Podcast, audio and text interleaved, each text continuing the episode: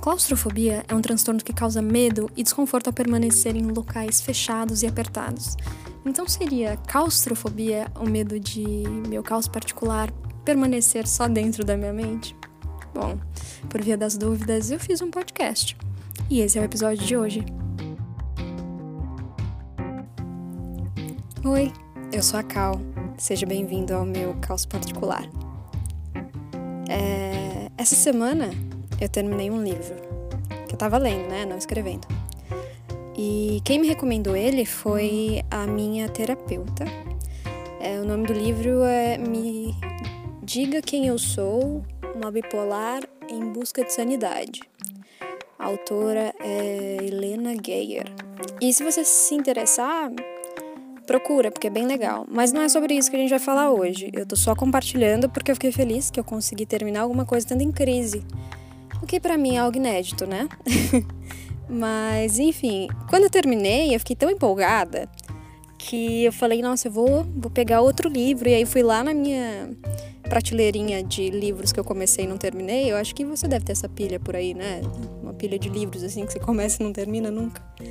E aí eu fui lá, peguei um livro que eu tava lendo que eu tava gostando, mas por alguma razão eu parei. E aí quando eu abri eu percebi que eu parei em um tópico intitulado exclusividade sexual. Daí eu dei uma gargalhada, porque por incrível que pareça, eu tinha acabado de falar com uma garota que eu conheci no Tinder há pouco mais de um mês. E aí a gente tem conversado assim, mas a gente não saiu nem nada. E ela me disse que estava receosa de me contar que ela estava saindo com uma pessoa, que ela estava ficando com uma pessoa. E ela estava toda preocupada e eu achei super fofo. Mas no fundo eu achei um absurdo sem tamanho, assim, porque a gente gosta de conversar e, sendo sincera, a gente, tipo, conversa mais sobre outras coisas do que sobre flerte, sabe? A gente desabafa, a gente dá risada, a gente assiste BBB e comenta. É, então, por que, tipo, eu deveria parar de falar com ela? Porque ela tá nessa relação, ficando com alguém.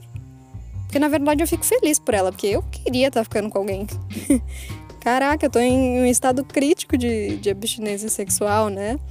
Mas a gente tá só se conhecendo e eu gosto dela, eu tenho muito apreço por ela. Por qual razão eu iria querer que ela não tivesse bons momentos e saciasse seus desejos, necessidades emocionais, sexuais, com quem ela bem entender, sabe?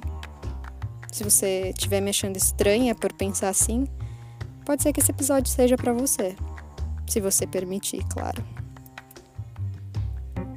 Eu fiz uma enquete no meu Instagram, claustrofóbica, na qual eu perguntei para os meus seguidores se exclusividade sexual era algo essencial para eles. E caso fosse, que eles me dissessem o porquê. Claro que esse não é um exercício de conversão, é, embora muitas pessoas encarem dessa forma, eu só argumento sobre os comentários é, baseada nas coisas que eu acredito, que eu estudo, as coisas que eu exercito na terapia, porque eu também não sou perfeita, eu não sou completamente desconstruída. É, eu luto um pouco todo dia por isso, sabe? Para ser uma pessoa melhor. E dentre os comentários, eu separei alguns. É, mas antes eu vou explicar uma coisinha que eu percebi que não é da compreensão de todo mundo. Não exclusividade sexual não tem necessariamente a ver com não monogamia. Não, Cal. Não, não tem. Existem casais monogâmicos casados com a bênção da igreja que têm relações sexuais fora do casamento. E não, eu não estou falando sobre traição, embora essa seja a mais comum dentro desse perfil. É, mas existem de fato casais não monogâmicos que se dão é, passe livre, é, casais monogâmicos que praticam swing, e, e sim, swing não é um não monogâmico mas eu posso deixar isso para um outro episódio. E casais monogâmicos que praticam fetiches também, que envolvem outras pessoas e não vou pensar no fetiche alheio porque eu já tô é, tá difícil aqui a, a questão sexual da garota. Mas outra coisa também é casais que têm relacionamento aberto, porque eu não considero relacionamento aberto não monogamia. Mas, Cal, por quê? Tá, vamos lá, por quê? É, como explicar? A não monogamia, ela é um termo guarda-chuva. E o que é um termo guarda-chuva? É um termo que abarca vários outros. É, como por exemplo, dentro da não monogamia, existem várias formas de você se relacionar, porque a gente é pessoa, sei lá, todo mundo é diferente, né? E a gente sente de forma diferente, a gente acredita em coisas diferentes, então não tem como a gente ser todo mundo uma coisa só. Então, existem as relações livres, a anarquia relacional, tem a monogamia política, etc, etc. Diversas formas que eu posso apresentar até em um outro episódio para vocês, se vocês quiserem. É, já o relacionamento aberto, olha só. Tem gente que considera não monogamia, mas eu acho que essa pessoa deve estar fora de si, fora da casinha, porque. Vamos lá. Suponhamos que temos um relacionamento e daí ditamos as regras. Aí você vai falar: você pode beijar, mas não pode transar. E aí eu vou falar para você: você pode beijar e transar com mulher, mas não pode com homem. E aí você vai me falar: tá, pode transar, mas não pode se apaixonar. E aí eu falo: ah, você pode transar no motel, mas não pode transar na sua casa. Você pode transar, mas não pode dormir junto. E pode, sabe? Uma cagação de regra. E como que eu vou dizer que isso é não monogamia quando todas essas questões giram em torno de um foco central que ainda é o casal. Isso é só monogamia com purpurina, gata. É, você dita que o outro pode ou não fazer algo baseado no que você quer que ele faça. É tão controlador de corpos quanto uma relação, é, uma relação monogâmica fechada. Eu ia falar uma relação não monogâmica. Oi? então, dá para entender como a não exclusividade sexual não quer dizer né, não monogamia? Deu para entender, né? É, se você é das pessoas que quer exclusividade sexual em uma relação, eu vou te perguntar. Você sabe me dizer por quê que você quer exclusividade sexual? Você já se questionou? Por que disso? Ou você nunca pensou a respeito? Você é do tipo que acha que isso é natural ou que é construído? Você acha que sempre foi assim? É, duas pessoas tendo uma relação e não devem transar com outra. Você acha que sempre foi assim? Isso eu digo, ficando, namorando, é casado, que seja. Porque conforme os contratos, as coisas mudam, né? Mas o que que muda? Você sabe me dizer o que que muda? Aliás, eu espero aqui que a gente já tenha superado a cultura da castidade da mulher, porque afinal a gente não está em 1800, mas para além disso, né, que a gente entenda que nós mulheres sentimos tanto quanto o, o outro lado, né? do binarismo. E isso eu tô falando sobre sexo, tá, gente? É, lembrando aqui que a pergunta era: exclusividade sexual é essencial? Se sim, por quê? Eu não vou trazer as, as perguntas, os comentários, os desabafos, porque eu acho que é muito pessoal de cada um, não quero nem expor o que a pessoa falou, mas eu só vou trazer as minhas reflexões acerca é, do que as pessoas disseram e me perguntaram, certo? Como você pode me dizer que um rótulo muda a sua percepção sobre o corpo do outro? Eu vou ser mais clara. Por que, que é ok é, que a pessoa que você fique trans com outras pessoas e a pessoa que você vai namorar não? Ah, Cal, porque namoro, namoro é a dois. Hum. Será que é a dois? Mas de qualquer forma, aqui a gente está falando de sexo. Por qual razão com quem a outra pessoa faz sexo diz respeito a você? Por ego? Insegurança? Problemas de autoestima? Já sei, é. Dependência afetiva. Não? Medo do abandono? Ciúme, né? Hum. E o que é o ciúme? Se você tivesse que definir o que você sente quando você sente ciúme em uma palavra, o que você diria que é? Necessidade de controle? Enxergar o outro como sua posse? Você se enquadra em algum desses? Não? Então vamos conversar ainda.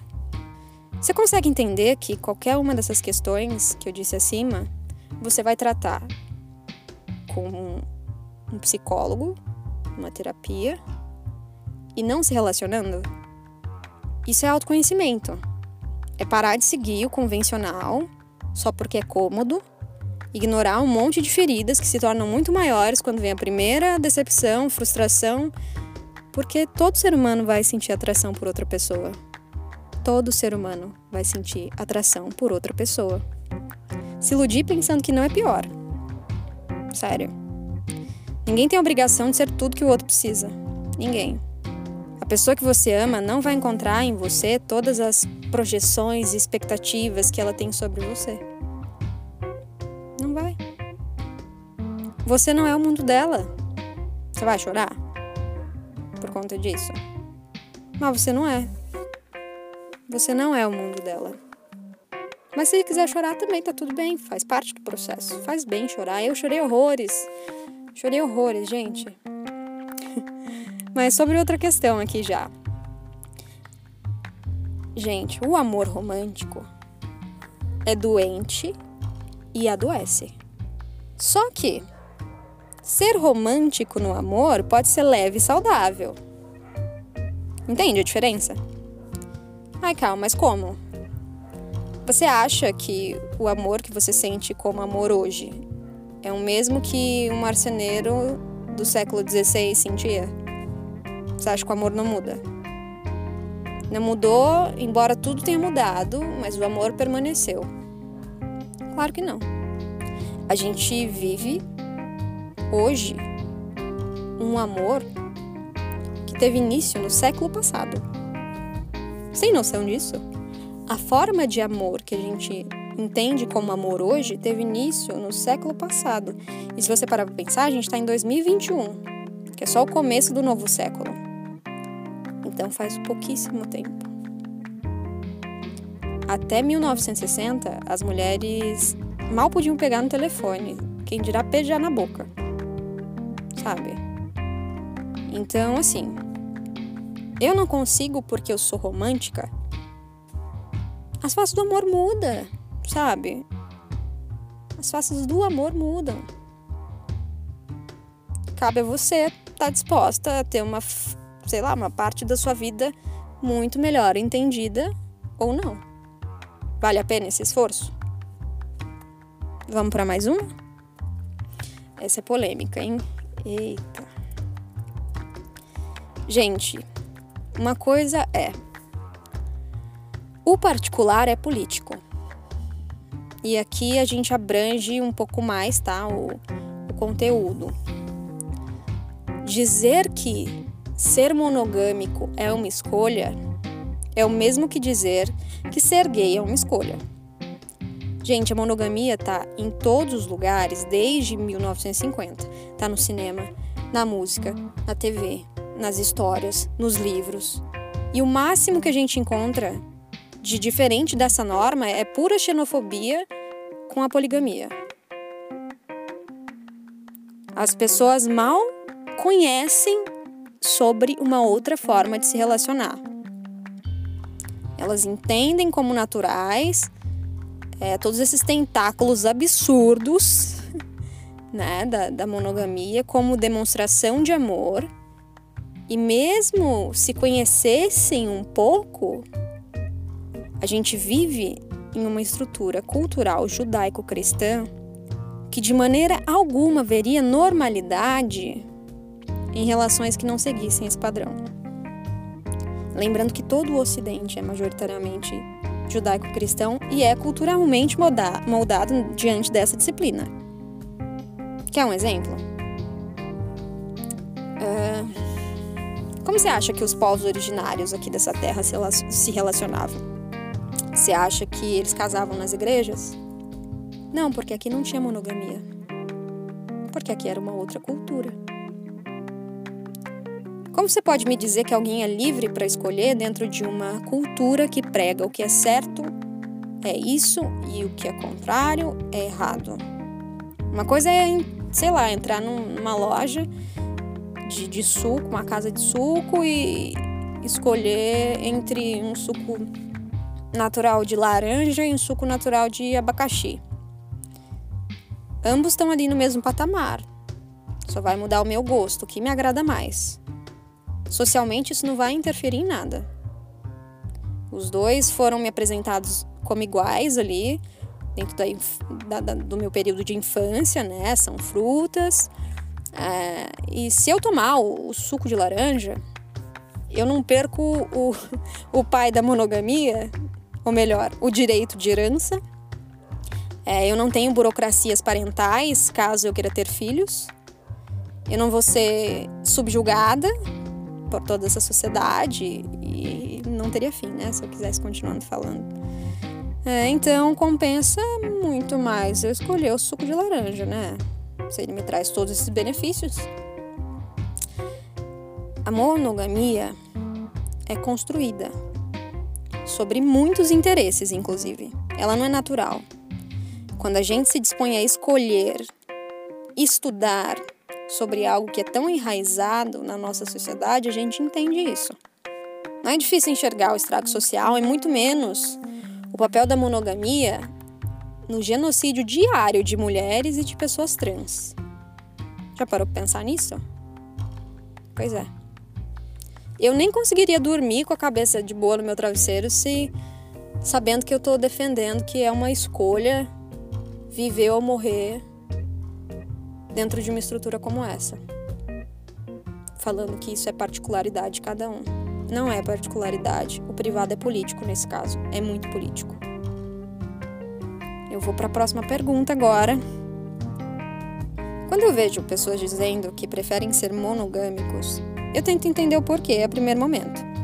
Só que na maioria das vezes, as pessoas ao menos tentaram, ou se tentaram, tentaram ter um relacionamento aberto, sem conhecimento nenhum, sem apoio psicológico, sem nenhuma referência, sem nenhuma leitura, o que é completamente normal de acontecer, normal.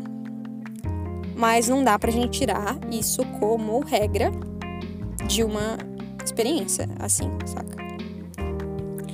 Só que, quando essa frase, né, de de dizer que prefere ser monogâmico vem adjunto com não conseguir que a pessoa que eu amo se entregue para outra pessoa, aí pesa minha cabeça. Aí pesa. Como assim? Como assim? é, é a pessoa que a pessoa ama, Cal. Como assim? Sim. Mas o que, que tem a ver você amar a pessoa e ela escolher ter autonomia sobre o próprio corpo? ela vai romper com uma expectativa que é sua e a culpa é dela. Esse é o grande problema de se amar o amor romântico. Você não ama a pessoa. Você ama o que você espera que ela seja. Amar não é querer que o outro ignore suas necessidades. Porque é claro que você não vai bastar. Você não nasceu para isso. Você não nasceu para bastar no outro. Não. Você não pode querer que o outro censure os desejos, adie suas prioridades para atender às suas expectativas. Você não pode ler isso como amor. Você não pode. E outra coisa, amor e erotismo são coisas que podem andar juntas, mas elas não têm nada a ver uma com a outra. Esse amor que não consegue ver o outro satisfazendo seu próprio eros é o alimentar da ilusão de segurança no amor. E o erotismo, ele é o oposto, ele é alimentado pela ansiedade, pelo imprevisível, pela insegurança. E aí, como que você vai alimentar o erotismo com segurança? Se a segurança, nesse caso, se torna sinônimo de hábito. Entende por que o amor acaba depois que acaba o tesão? Ou até mesmo porque acaba o tesão e não acaba o amor. É, né? Foda quando a gente pensa. Para além disso, ó, ninguém tem acesso ao inconsciente de ninguém. Ter uma relação, então, não é garantia nenhuma. Com amor ou não, com liberdade sexual ou não. A pessoa ela pode ir embora a qualquer minuto. Né? Você não tem segurança alguma analise isso aí, para ver também se não é ciúme. Tem uma, uma frase que eu, eu não sei de quem é, mas eu vou pesquisar ali certinho nos livros, que eu, tava lendo, né, gente, refrescar a memória sobre o assunto. É, que desde a hora que eu li ficou na minha cabeça. Eu vou colocar na legenda do episódio depois. É, que fala assim: O risco é sinônimo de liberdade e a máxima da segurança é a escravidão. Acho que é uma frase que pode caber aqui, né? E eu deixo aí para reflexão. É... Tem uma outra pergunta aqui que me chama muita atenção.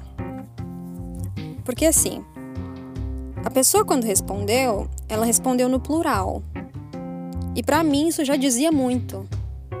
Eu não precisava mais ler nada. Eu perguntei: exclusividade sexual é essencial? Se sim, por quê? E a resposta começou com: nós conversamos e escolhemos reticências, né? Mas tudo no plural, tudo seguiu no plural. Me lembrou bastante de uma relação que eu tive.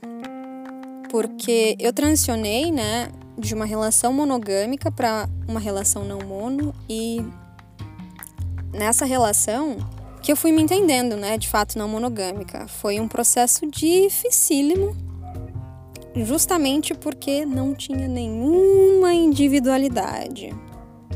E aí, de repente, bum, né? Você tá num relacionamento não monogâmico, conhecendo outras pessoas, ficando com outras pessoas, e você não tem individualidade alguma.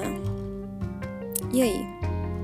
Eu era casada, morava junto com a pessoa. E aí? Como que ia dar certo, né? É importante que o casal sente, converse, é importante, entenda as prioridades, mas isso sem perder a individualidade e a autonomia pessoal. Esse negócio de ceder pelo outro. Gente, assim. Que? Não é egoísmo. É tipo assim, ó, fulano quer isso, eu quero aquilo. Então eu vou ceder o que eu quero e fazer o que a outra pessoa quer porque eu não quero magoá-la e nem sair como egoísta. Hum. É isso aí então, que é o certo. Não sei se a terapeuta vai gostar de ouvir isso aí não, mas se você acha que é isso, não dá pra cair na dualidade risco do prazer ou certeza de sofrer e ainda assim escolher a certeza de sofrer. Porque se reprimir é sofrer. Né? Parece que não, mas é. Essa transição dói, dói demais, é difícil. Ninguém rompe com o hábito com facilidade. Ainda mais com tantas raízes podres enraizadas na gente. E... Sei lá, daí cabe a você pensar o que vale a pena.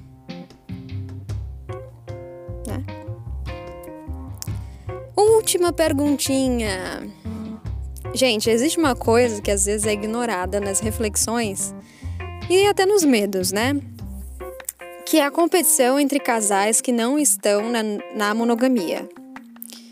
Quando existe um parceiro que é mais expansivo e tem mais facilidade para flerte, que acaba tendo mais fodas, mais dates, mais contatinhos, mais relações. E um parceiro que já é mais recluso, que tem, sei lá, um, um jeito não tão aberto assim, né, a, a relações.